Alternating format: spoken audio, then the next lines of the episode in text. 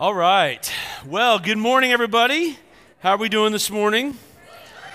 Good. Uh, I always at family camp always completely forget the fact that it's only Monday. I always feel like we're you know at least Wednesday by the time uh, this rolls around. But welcome, happy Monday. I know some people are still walking in. Um, how many people, if you don't mind raising your hand, you don't have to. I'm not forcing you to. First time family campers here, man. I just want to say, um, don't feel bad if you don't know like every single motion to every single song in Family Huddle. I, I was there for several years. It, will it'll take a second, but you'll get there. It's totally fine. Glad that you're here. I'm going to start us off with prayer, and then we'll dive in. Dear Heavenly Father, we thank you so much just for the opportunity, truly, uh, to gather together.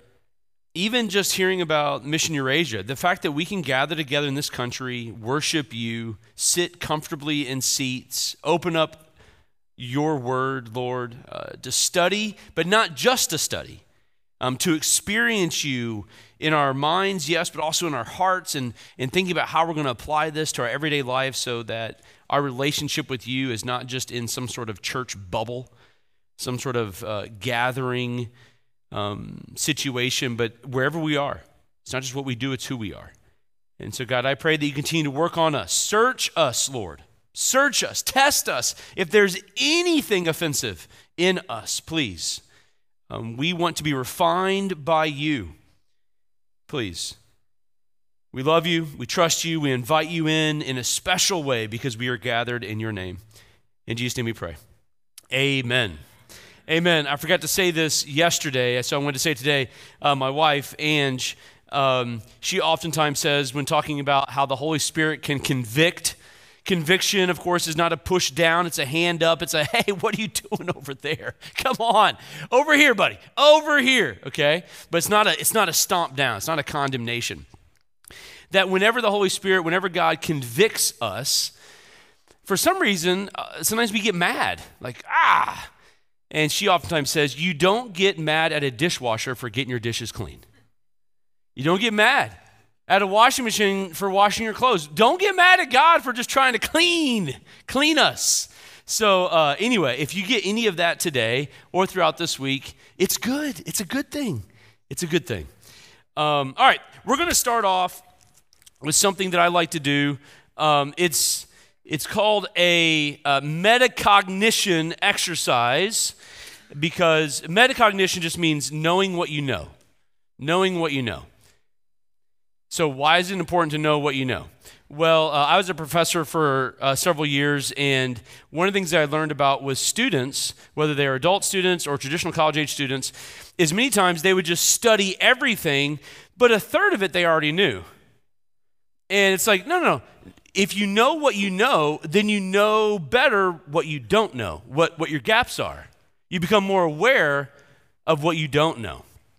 And so, uh, whenever you're leading, if you're leading in ministry with students or youth um, or young adults or even adults, and you, and you start to get a story, for instance, uh, yeah, we're going to talk about Daniel. Okay, what do you know about Daniel? You always want to start with a metacognitive exercise to pull up whatever they do know. Okay, whatever they do know. And then you're like, oh, okay, I see what they know, or I see what they think they know. And now I can focus my attention on the fuller story, right? If you don't do this, then people just hear and usually reinforce what they already know recognition memory instead of recall memory. And it just it, it, doesn't fill in the gaps as much. Okay that's way too much on that topic. That wasn't even in my notes. Here we go. All right metacognition. So what did we talk about yesterday? That, that's all i'm looking for. Uh, shout out to me. What are some things that we talked about yesterday um, that, were, that we took away from session one? Equip. I heard equip. Yes, equip to navigate social dilemmas. Very, very good. Um, social dilemmas. Okay? How and not just what. How. I mean, what is important, but it's not just what. What else? Strangers, and what else do we have? Strangers and what? Strangers. family. Anything else? Uh, the strangers, right? Aha! You're, you're awake. I love it. Okay, all right, all right. Challenge. Okay. Empower. Good. What else? What do we do with the strangers? Provide. Good. Provide and what? Respect. That. Oh, that's the hard one. That's the hard one. What else? Anything? What did you say? Yeah, two different social dilemmas, right? What else? Pearls and pigs. Yes, sorry, I didn't understand that first. Pearls and pigs, which we also had. We had barbecue pork wings last night. Did that confuse anyone else when you read that on the menu? I was like, pigs don't fly. There's a joke here somewhere. Did they have Red Bull? Like, what, what, what happened here? I don't know what's. Okay. All right. Anything else? Prayer. Yeah, let's just go through. So we have prayer as the first part of this social dilemma process. Okay, we talked about social dilemma process here. Uh, the very first thing you do is prayer, and then you have you make a, a, a deciphering on whether or not it is family, and if it's family, we already talked about that, or if it is a stranger. You talk about that. I can't even tell you how I've, I've done a little bit of this discussion at our, our church back home. We did a couple weekends on it, not seven sessions. Um, and it was amazing to me how many people felt relieved right away just, just being able to go, oh, so if they don't know Jesus, I can actually approach that a little bit differently than if they do. It's like, oh, yeah, yeah, yeah, you can. It's okay. That's what we see Jesus doing. Okay, good. All right, let's continue on. All right, that's where we are. Let's continue on. Um, some of you may be like me in that when you are confronted with someone in our society that you don't agree with, uh, they have a different truth than what I do. I naturally want to fight. Now, some of you might be might be flighters. Some of you are fighters. Don't raise your hand. I learned early on in high school that I was a fighter, not a flighter. I was in um, a haunted forest, which I'd never been to again. There's enough evil in the world. I don't need to do that. But I went with a bunch of friends in, in high school, and uh, it was Halloween or the, the night before, whatever. We went in this haunted forest, and, and it was awesome, you know, and things are jumping out. There was this moment when someone dressed up, bloody, all that, with a chainsaw, wasn't a real chainsaw they had sound effects of a real chainsaw. Jumped out.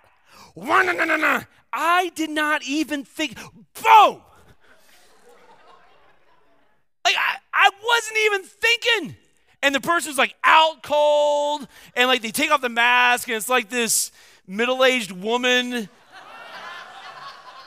I'm like, listen, I I'm sorry. I, you know, I'm 17. I didn't know whether I was a fighter or flighter until that moment. In, in that moment, I did not turn and run. I turned and decked somebody, a woman, onto the ground. Okay, so some of you, some of you are fighters. You know it. You know it. You get stirred up. And, and you know, sorry, I'm trying to make this mic not be inside my mouth. Okay. Um, some of you are fighters. And so when social dilemmas happen, uh, I, I like to have this like, I'm not going to back down. Oh no, you bringing it? I'm, I'm, I'm bringing it back. You know, I like to just really focus in on that teenager David who took out Goliath. Like, it doesn't matter. You can taunt me all day long. I'm coming at you. I like to not back down. But what we learned in our first session is that sort of blanket formula for handling social dilemmas, just bulldozing and not backing down as much as some of us want to do that. That's not what we see Jesus do. That though it may be hard for some of us, um, he doesn't just fight back all the time. That's not what he does. And if that's hard for some of us to digest, I have to, you know, it, it's okay because even the, the disciples who were with Jesus for three years still struggled with this, right? Three years in, we're talking three years in, and Peter, the night that Jesus was betrayed, is still whipping out his sword and slashing people, right? So it's going to take us a bit to get this really inside of us on how do we not just know what is right and wrong, but how we go about applying what is right and wrong is, is going to take a second or two, okay? It's okay. It's okay if it doesn't come naturally. Now, the heart behind all of this, I believe, is Jesus never wants his church. We're going to talk about John 17 in a second. It's one of my favorite chapters. Jesus never wants us who follow him, he never wants us to be comfortable alienating discarding, or even celebrating separation from the exact people that we're trying to reach. The people that Jesus literally died for and suffered for. And many of us, myself included, I've, I've been there before, many of us in the Western church are becoming so comfortable celebrating separation, judgment, from the exact people that we're trying to reach the sick, the lost, the ones who are the most wrong, the ones who don't understand truth, the ones who are fighting the most, the ones who think they are right, full, full of their own rightness. Jesus never wants us to alienate them. I know that we want to win, but to gain true life, we sometimes must lose our life. And just catching up from last session, it's oftentimes that we can get caught up in focusing on the what instead of the how and uh, and that can be a major problem for us. And we see again something different in the model of jesus. For followers of jesus there is a difference in how we should be communicating interacting with those who say they follow jesus or want to do the will of the father and those who don't. That's what we talked about right here social dilemma process. Um, and so let's go ahead and jump right to uh, one of Jesus' closest friends, Peter, 1 Peter 2, 21, chapter 2, verse 21. 1 Peter chapter 2, verse 21. This is a, a verse that oftentimes is a hot topic with this whole situation. 1 Peter chapter 2. To this you were called, verse 21 to this you were called because Christ suffered for you, leaving you an example. Notice again, not just lecture notes of all the list of right and wrongs, but an example, a full bodied witness following what the Father was asking him to do, that you should follow in his steps. He committed no sin and no deceit was found in his mouth. When they hurled insults at him, he fought back. No, he didn't. He did not retaliate. When he suffered, he made no threats. Instead, he entrusted himself to him who judges justly. You see, with family, challenge, and empower, that verse in of itself was a challenging verse to those who followed him remember, there is an entire people group under siege pretty much from Rome, enslaved almost, especially at this point later on, you know, especially when she's past 70 AD and, and the burning of the temple and all that destruction. And yet, there's a call from the older, wiser, a little more mellowed out Peter saying, Hey, remember, remember, Jesus didn't retaliate. That had to really be hard. That had to be really challenging for some of his followers. And for strangers, we're going to provide. And we're going to respect. Again, where they are. And so, no matter whether you follow Jesus or not, you know what every human wants? Every human wants to be cared for, wants to be sacrificed for in some way. And Jesus was able to respect where they were And part of that respect is just in trusting. Remember, God, it says several times, Paul talks about this, other times it says in the book of Psalms, God is the avenger. God is the avenger. And so even when like we need to forgive somebody, forgiveness is not saying that what they did was right or that we can totally trust them now. No, forgiveness is just releasing the right to get even. You release the right to get even, and you're giving that right back to God. God, you're sovereign, you know all. I'm giving the right to get even back to you. You do whatever you need to do. And that's what Jesus is doing. He's entrusting all the wrong things. They were very wrong. They, they, they made him suffer, they hurled insults at him. All of that was wrong. He had the right to retaliate. Instead, he entrusted himself to him who judges, judges justly. And that's oftentimes where that respect comes in, dusting off the sandals, moving to the next village. We talked about yesterday. All that is, is I'm not only respecting the individual, I'm respecting the one who judges. I'm not going to take his place. I have so much respect for God. I'm going to give him that. I'm entrusting him who judges justly. And I'm walking away. Okay? after further processing and reflection on how Jesus did things, uh, I really do believe that when we do not know the way of Jesus, we weaponize the truth of Jesus. When we do not know the way, the how of Jesus, we oftentimes weaponize the truth of Jesus. And communicating what Jesus says without the way he said it transforms us into being the exact same as the rest of the world. Using our beliefs just as a means to prove that we're right, win an argument, get what we want, or put someone in their place. That is the way of the world. That's not the Jesus way.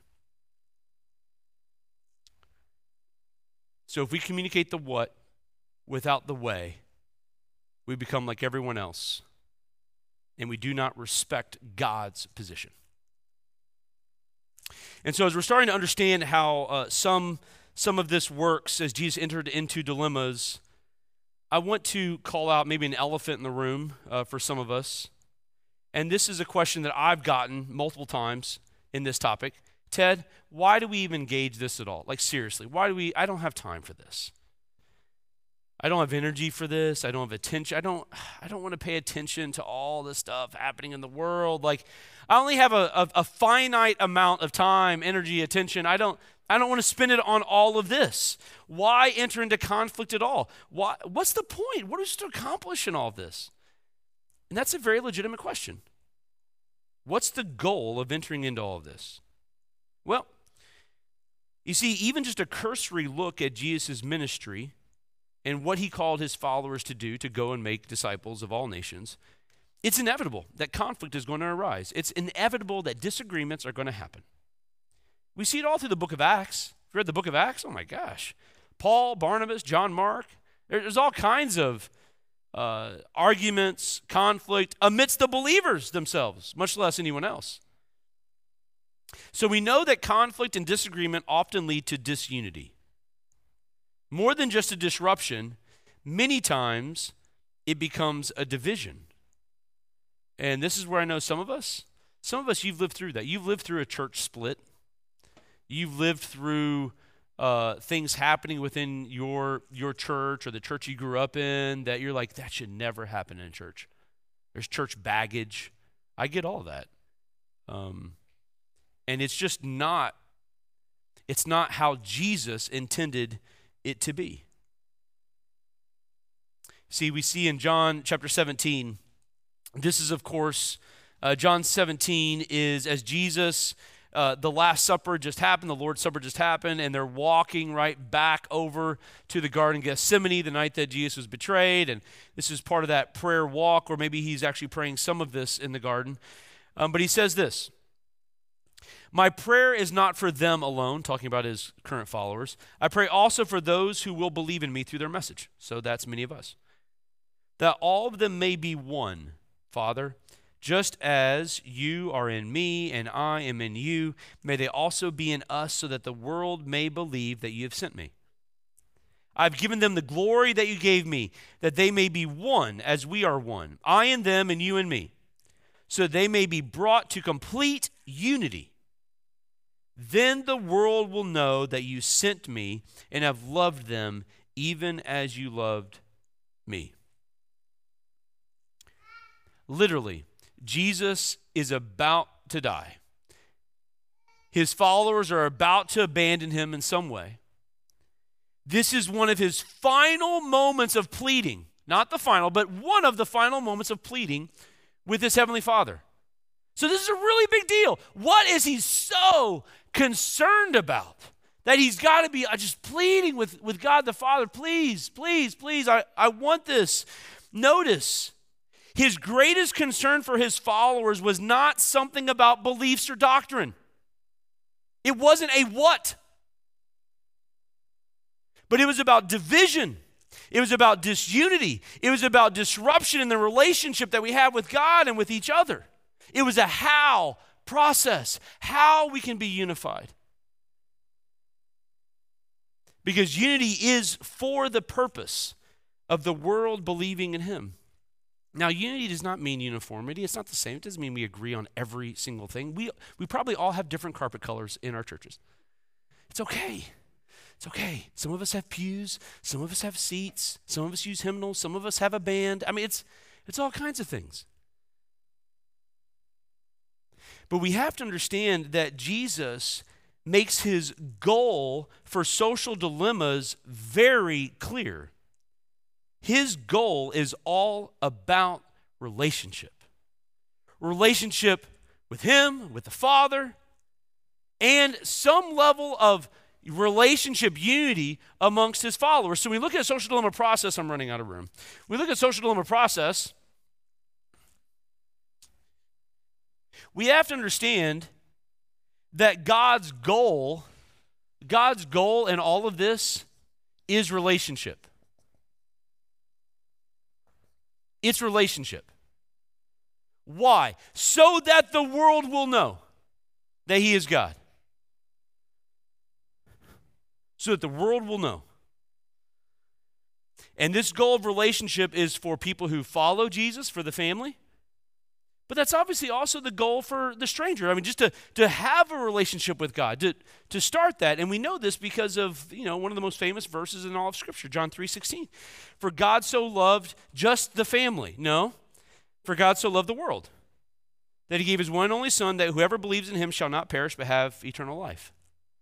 And then moving on, 17 For God did not send his Son into the world to condemn the world, but to save the world through him. Relationship has always been the goal. And this is where we get to the root of, of this whole process. This, this was, has been the most convicting thing for me as I've, as I've prepared all this. As I had studied through all the Gospels and looking at all different social dilemmas, the most convicting thing for me is when I am in the middle of a social dilemma, is my goal in my heart truly relationship? And most of the time, confession, nah, I'd, I'd rather just be right. And that they would get it. That's not okay. If God's goal is relationship, then if my goal is anything else, then I'm outside the goal of God. That's convicting to me. Any sort of social dilemma process. In my heart, the goal must be okay, with the family, how can I help there be a greater relationship with God and with each other in this? And with the stranger, okay, how am I trying to uh, go about this where there might be a, a relationship with God in some way? Are we progressing down that road? Is it really about growing relationship? Because God doesn't just love the family, he loves strangers too. We see that very, very clearly in John 3:16 and 17. So let's take this goal again of God and move it into the topic of social dilemmas, disagreement. We have to understand when it comes to what and how, uh, when it comes to the, the being right or having a relationship, both of those cannot be at the top priority at the same time. One of them will win out. You can either lay into it and make sure that you're right, or you can lay into the relationship. One of them has to be primary, one of them has to be secondary. Now, it can be a really close second, but only one can be at the top, which is why, again, we see in 316 and 17 God did not send his son into the world to condemn the world. That is a right wrong judgment, by the way. Condemnation, a right wrong judgment, but to save the world through him, through a relationship with him. And so it seems like relationship is greater than being right. At least at some level, the how, the way of Jesus seems to be a higher priority than the what than just the right and wrongness. Now, again, uh, some of you may be having a visceral reaction to this and like, okay, Ted, are you saying that, you know, what's right and wrong is not important? Absolutely not. Absolutely. It is completely important. It is a very close second. But again, it goes back to our hearts. And our mouth speaks what the heart is full of, and I have seen it over and over and over what is in our hearts will eventually come out. And this ultimately is not a social this is not a social dilemma, it is a heart dilemma. That is the Christian journey. Our heart wanders, wants things that aren't of God. Every social dilemma usually starts with a heart dilemma before we even interact.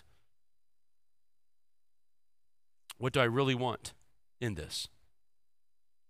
And so this sets the scene again for a familiar story for some of us. But anytime we interact with Scripture, um, we always want to start with God. I might have heard this story a million times, but your word is fresh and new. Search me and know me. And so as we enter into the book of Mark, chapter 10, verse 17, let's see what God wants to say to us. Another social dilemma. We want to be equipped God help us. Mark 10, 17 starts. As he was setting out on a journey, as Jesus, a man ran up to him and knelt before him and asked him, This Jesus, good, good teacher, what shall I do so that I may inherit eternal life? Okay, let's just pause a second. Uh, many of you, or some of you, know that the, the Bible was, of course, written to a, a first century audience and there's all kinds of con- contextualization that needs to happen historically. And so it's interesting right here that, first of all, men didn't run a lot. I had a couple jokes in my head right now about current day men not running, but that's it's it's not helpful. Um, in those days, men did not run up to another guy, especially a person of power. Right? We see this also in the prodigal son stuff when the father was running out of the house. Same sort of idea. Um, but men didn't run. This man is running up to him because that was embarrassing and it was a sign of weakness and knelt before him. You don't have a lot of kneel. Have you ever noticed in Scripture you don't have a lot of kneeling? You don't have people kneeling before other people. You do in Revelation, a couple other places. You don't have a lot of kneeling going on. You do in uh, in Joseph's dream and a couple other things, but it's a very odd thing that there was going to be kneeling happening. Good teacher, what shall I do so that I may inherit eternal life? Um, again, in Jewish culture, no one was good except for God. So this person is, is basically almost claiming that Jesus is God, sort of, or he's trying to butter him up. Not, not sure what's happening. But not just teacher, good teacher. Another odd thing in this comment and then what shall I do so that I may inherit, eternal life? Interesting thing about this question no one, not even his disciples, had asked this question yet. And this is the most important question. And no one's asked him this question yet. No one. But this man has. Now, we find out that he is a rich young ruler, is the title usually of this section. So, in those days, uh, if you were rich, you had control. If you were a ruler, obviously you had some level of control. And yet, he's, he's running up, he's kneeling down, he's asking this question. Clearly, he's a bit insecure about the things he can't control eternal life. And so let's continue on. But Jesus said to him, Why do you call me good? No one is good except God alone. So again, Jesus isn't ready to reveal himself fully here. So he doesn't want to claim to be God. That would have probably led to some stoning and all that stuff. So he, he kind of pushes off that for the moment. Also, notice how this man, this rich young ruler, connects good, good teacher, with what shall I do? As if what we do is connected with eternal life. Notice the faulty assumption there. That, that it's all about my behavior, it's about what I do. It's the right and wrongness, maybe, about what I do that leads to eternal life. And Jesus was not going to make that connection. And so we continue on. You know the commandments do not murder, do not commit adultery, do not steal, do not give false testimony, do not defraud, honor your father and mother and he said to him, Teacher, drop the good, which he's learning. Um, Teacher, I have kept all these things from my youth. Basically, uh, I've done everything right. I'm awesome. I've done everything right. He's got to be feeling pretty good about himself at this point. And notice Jesus does not disagree with him. Jesus does not disagree He's not nitpicking right and wrong. He's not focusing on little, little tiny differences in, in the what category. It's not what he's focusing on. No, Jesus has a higher priority, and his priority, his goal, is relationship. Relationship. And so, this guy claims to be part of the family, so let's see what he's going to do. How is he going to challenge him? Looking at him, Jesus showed love to him. Jesus clearly had compassion. Uh, some of you might be reading from different translations, have a couple different words in there. Um, but this, this is the only time in, the, in all the book of Mark that Jesus has this phrase of showed love in, in, this, in this agape root, showed love to someone like this coming up to him. So it's a very genuine, I, I have compassion for you, I want relationship with you. This is not a hypocrite that he's looking at. Right? It's not a hypocrite. He, he responded very differently to hypocrites. You can read other parts of the Gospels. He said, One thing you lack go and sell all you possess and give to the poor, and you will have treasure in heaven. And come and follow me. It's remarkable the way that verse starts looking at him. This looking at him is an intensified version of it's, it's not just it's not just a glance. It's like an eye to eye looking, like a locking in. You really want to know? you ask the question, do you really want to know? I have love for you. I want relationship. And this is a heart dilemma.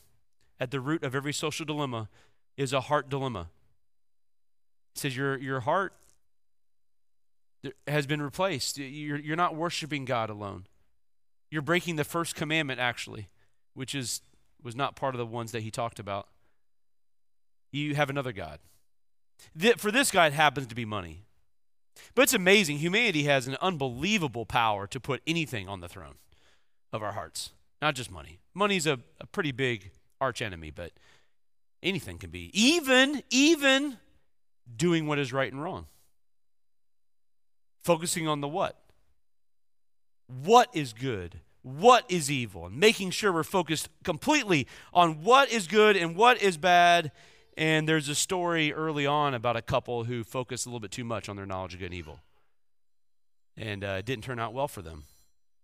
Instead of just receiving, having relationship with God, they took it upon themselves to figure out what was right and what was wrong and it broke relationship with God, with Adam and Eve. This is not a new dilemma. He said, Go, go and sell all you possess, give to the poor, and you will have treasure in heaven. And come, follow me. He challenged him, and there was a promise of empowerment. You'll have treasures in heaven. Uh, I just, I, feel like we need to pray right now. Let me, let me just pray. God, uh, right now, I want to make sure we pause. And again, for, for this person, it happens to be money. But God, is there anything, even though we might be doing a lot of, of right things, is there anything right now that is blocking our relationship with you? Anything that we've put on the throne of our heart instead of relationship with you? We just put that on our hearts, our minds, Lord. And I'm, I'm just going to, as we continue to pray, I'm just going to suggest a few things, God. And if any of this is true for any of us, just, just I don't know, make it sticky on their heart. Just, just put a little bit of weight on it for them that they might, again, in your gentle, convicting way, um, you'll let us know. God, uh, for some of us, it might be our job. God, what about uh, retirement? Possessions. Youth sports.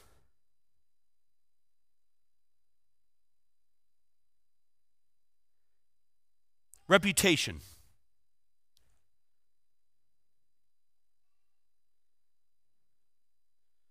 And Lord, anything else? Power.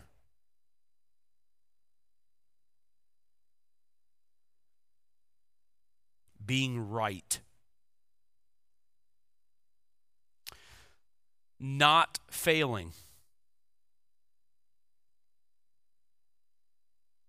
And so, God, if you put any of this on our heart or mind, we just want to confess it right now to you, just between you and me, just, between you and each one of us in our own head, in our own heart, using our own language, God, we just say, uh, I, I see it. I'm sorry. I don't want that anymore. I want to sell that and follow you. And so, Lord, help me in that. Cleanse me, wash me clean from that. And Lord, please just restore your truth to me right now. Re- just for each one of us, God, just remind us of how you feel about us and the relationship that you truly want to have with us. And God, please just get back on the throne in our hearts, please. In Jesus' name, amen. One of the astounding things about this story, the rich young ruler, is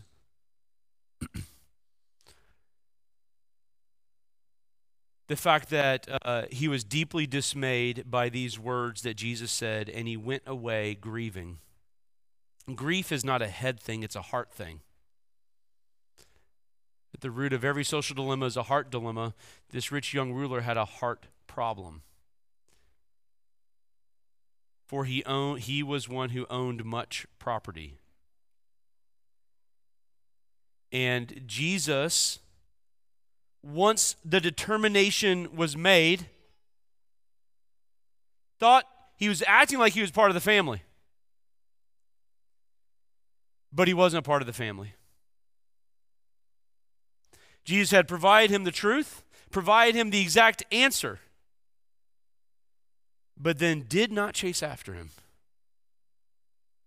Just respected where he was. That is a scary thought that Jesus will just let me walk away if I don't pay attention. Now, of course, he's pursuing us and all that, but I mean, this, this scenario, it's incredible. And for me as a father, for me as a pastor, for me as a disciple maker, which if you if you say yes to Jesus, then you are a disciple maker. That's that's what we're doing, um, building relationship with God and with others, and helping people do the same. Then what's interesting is if we just focus on doing all the right stuff, following all the right rules, then even if we get all that right in our children or grandchildren or people in our church, whatever, even if we get all that right and we don't establish true heart relationship that's ongoing every day, the best we'll ever get is a whole bunch of rich young rulers. That's the best we'll ever get. People that are doing all the right stuff, almost, but they look really good. They're, they're checking the boxes. They know the answers to the quiz questions, but they have a heart dilemma and they may not even know it. And that that's very convicting to me. And why again we cannot just focus on what is right and wrong. We must focus on the following, the how, the way of Jesus. It is a tragedy to focus too much on the what instead of the how of relationship. Again, this, this whole conversation wasn't just about money stealing our hearts, it's, it's about vulnerability that we all have for our hearts to be stolen or distracted by any number of things. So we, that's what we just prayed about. And if God puts something on your heart, man, I just pray that write it down somewhere. Don't lose that. Pray about it this week. Um, and this man walked away. And we don't hear anything, we don't know what happened to this guy, It's rich young ruler, right? Um, and from my biblical perspective, at least, I know we may not share all of this, but from my biblical perspective, what's really hard for me is sometimes when I respect someone else's decision, listen, choices are sacred. Choices are sacred because choices establish a direction, and a direction leads to a destination. And that destination is eternal. So it's really hard for me sometimes to respect where someone is, knowing where eternity is. And that's another social dilemma hell. Man, there's a lot of discussion about hell and whether it's real or not or whatever. And um, I, I said this to a bunch of uh, high schoolers at a camp uh, who were asking me questions about hell and talking about this story and what happened to this guy. And well we don't really know but if if this this and this then this is what eternity looks like. And and they said how how could a loving god you know make someone go to hell and and all this? And i said oh oh that's not how it works no he doesn't make people go he lets them go and they're like what i said oh no he is crazy in love with people but they're just not in love with him. They're really going to hate heaven. It's all about him. Heaven is full of, it's a place full of people who are in love with God. And then I talked to some of the young women. I said, "Hey, uh, don't raise your hand, but have you ever had someone that like was a, a, guy that was really into you, but you weren't into him?" And I, said, "Don't, don't raise your hand. Don't raise your, don't put them down." That's what I said. But like, and don't point. You know, that'd be really bad really bad. But some guy is like really into you and buying you flowers and writing all these notes and and he's not even a creepy guy, just a guy. And uh and but you're just not you're not into him and you don't want to do the things he's doing and and day after day and week after week, this guy is just flowers and all this stuff. At some point, the most loving, you're so annoyed and ah, get away from me. At some point, the most loving thing that guy could do is leave you alone. I said, that's hell. At some point, the most loving thing that a loving God can do is leave you alone. You don't want him. He made it very clear. Eternity is you get what you want you get what you want in this life.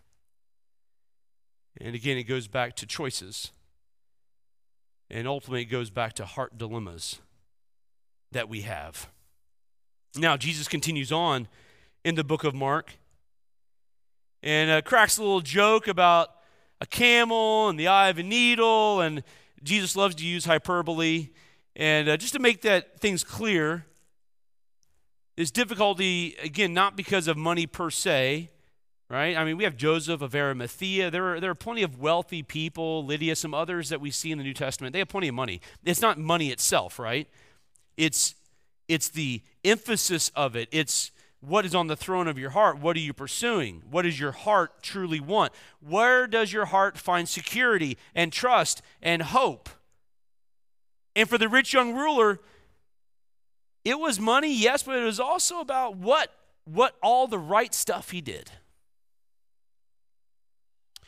Wherever we put our trust, wherever we put our trust, will become a rival to God in our lives. Wherever we put our trust will become a, a rival. Uh, I talk about worship being a relationship of reliance upon someone or something um, a relationship, a trust. And it can be, we can be reliant on many, many things, and that can become false worship and rival God in our lives. It Could be money, job, girlfriend, boyfriend, spouse, friend, biological family. We talked about that yesterday with Jesus, politics, education, etc. A relationship with God is impossible when we choose to rely most on something or someone else. It's important to understand that this is one of the reasons why God wants to provide for strangers. Because they may be feeling they have to rely on something else because of the state that they're in. And to have a Christ follower come alongside and go, hey, no, I will help provide for your need. All of a sudden, their reliance on whatever else they were, now they have another option. Oh, this, this friend or this church or this ministry is helping well, that's nice. I wonder what they're thinking. I wonder where they're coming from. It's one of the reasons why providing is the first step with strangers, with those that, again, are not already following the way of Jesus. Now, also, when you study the Bible, there's lit- literary context, right? So you have the verse, and you look at the, the section, and then the section, you look at the chapter, and the chapter, you look at the book, and the book, you look at the testament, and then the whole biblical narrative. And that, a lot of times, can give you additional insights on what a scripture is talking about. And God absolutely loves irony.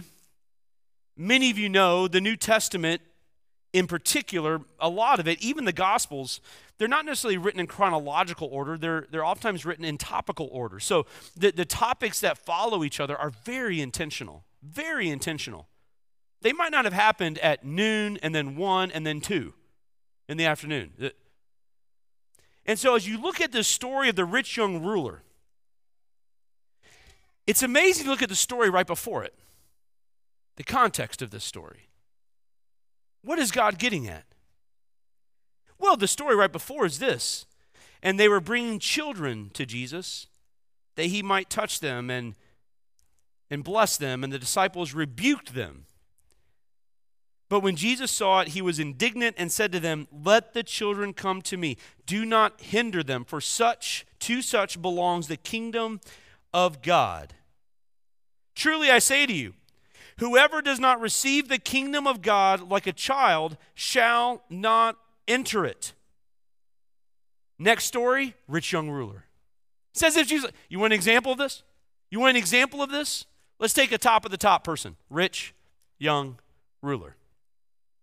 A man who had everything. And let's compare that to children who have nothing. Absolutely nothing. The man who possesses everything still lacks something, and only when he sells it, only when he sells all that he has, only when he becomes like a vulnerable child, a child who possesses nothing, a child who has nothing, will he possess all that he truly needs. Children have nothing, and yet they lack nothing. Just sit in that for a second. That messes with you.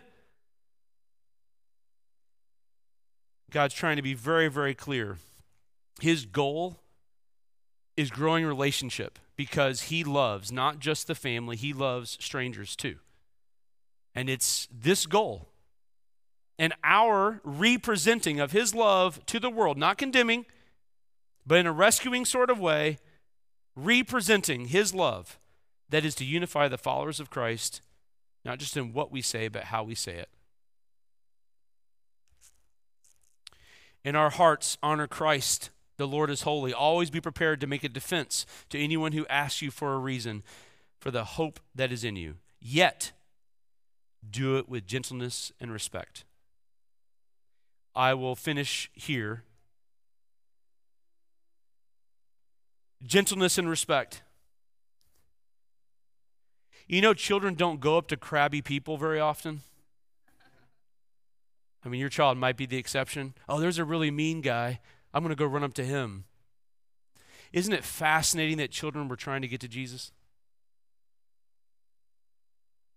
There's something about this gentleness, this respect, this love that cannot just be up here. It's got to be flowing out of us.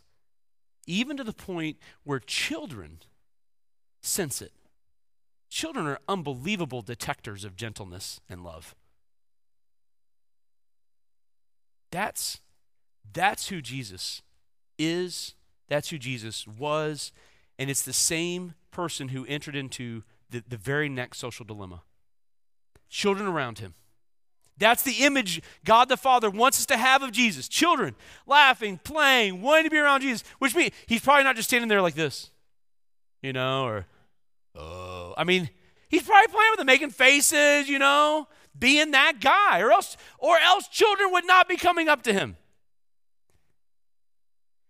to have that image of Jesus and then step right into this rich young ruler story, the social dilemma story. And Jesus looking at this man and with love, just wanting relationship. What does that do for us and our heart's dilemma as we enter into social dilemmas? That's the image that I want to leave us with. We're going to pick up there. Um, we're going to pick up speed a little bit with, with several more social dilemmas tonight. But just just sit in that and be thinking, um, how can I grow relationship in every interaction that I'm in? Let's pray. God, uh, that is our heart. If relationship is not our goal, then I'm outside your goal. I'm outside the goal of God. And I know there may be a time where I just have to respect where someone is and, and walk away. Still gently, still kind, and I can pray that they will establish relationship with you in some way. And the way I went about it, the way I went about that interaction, probably established some form of relationship with me. God, I just pray this is this is the epitome of self-control many times. And I just pray again that you work on us if there is anything in us, God, that has a different goal, a different mindset than relationship. Just just continue to work that out. We love you and we trust you. In Jesus' name we pray. Amen. Amen.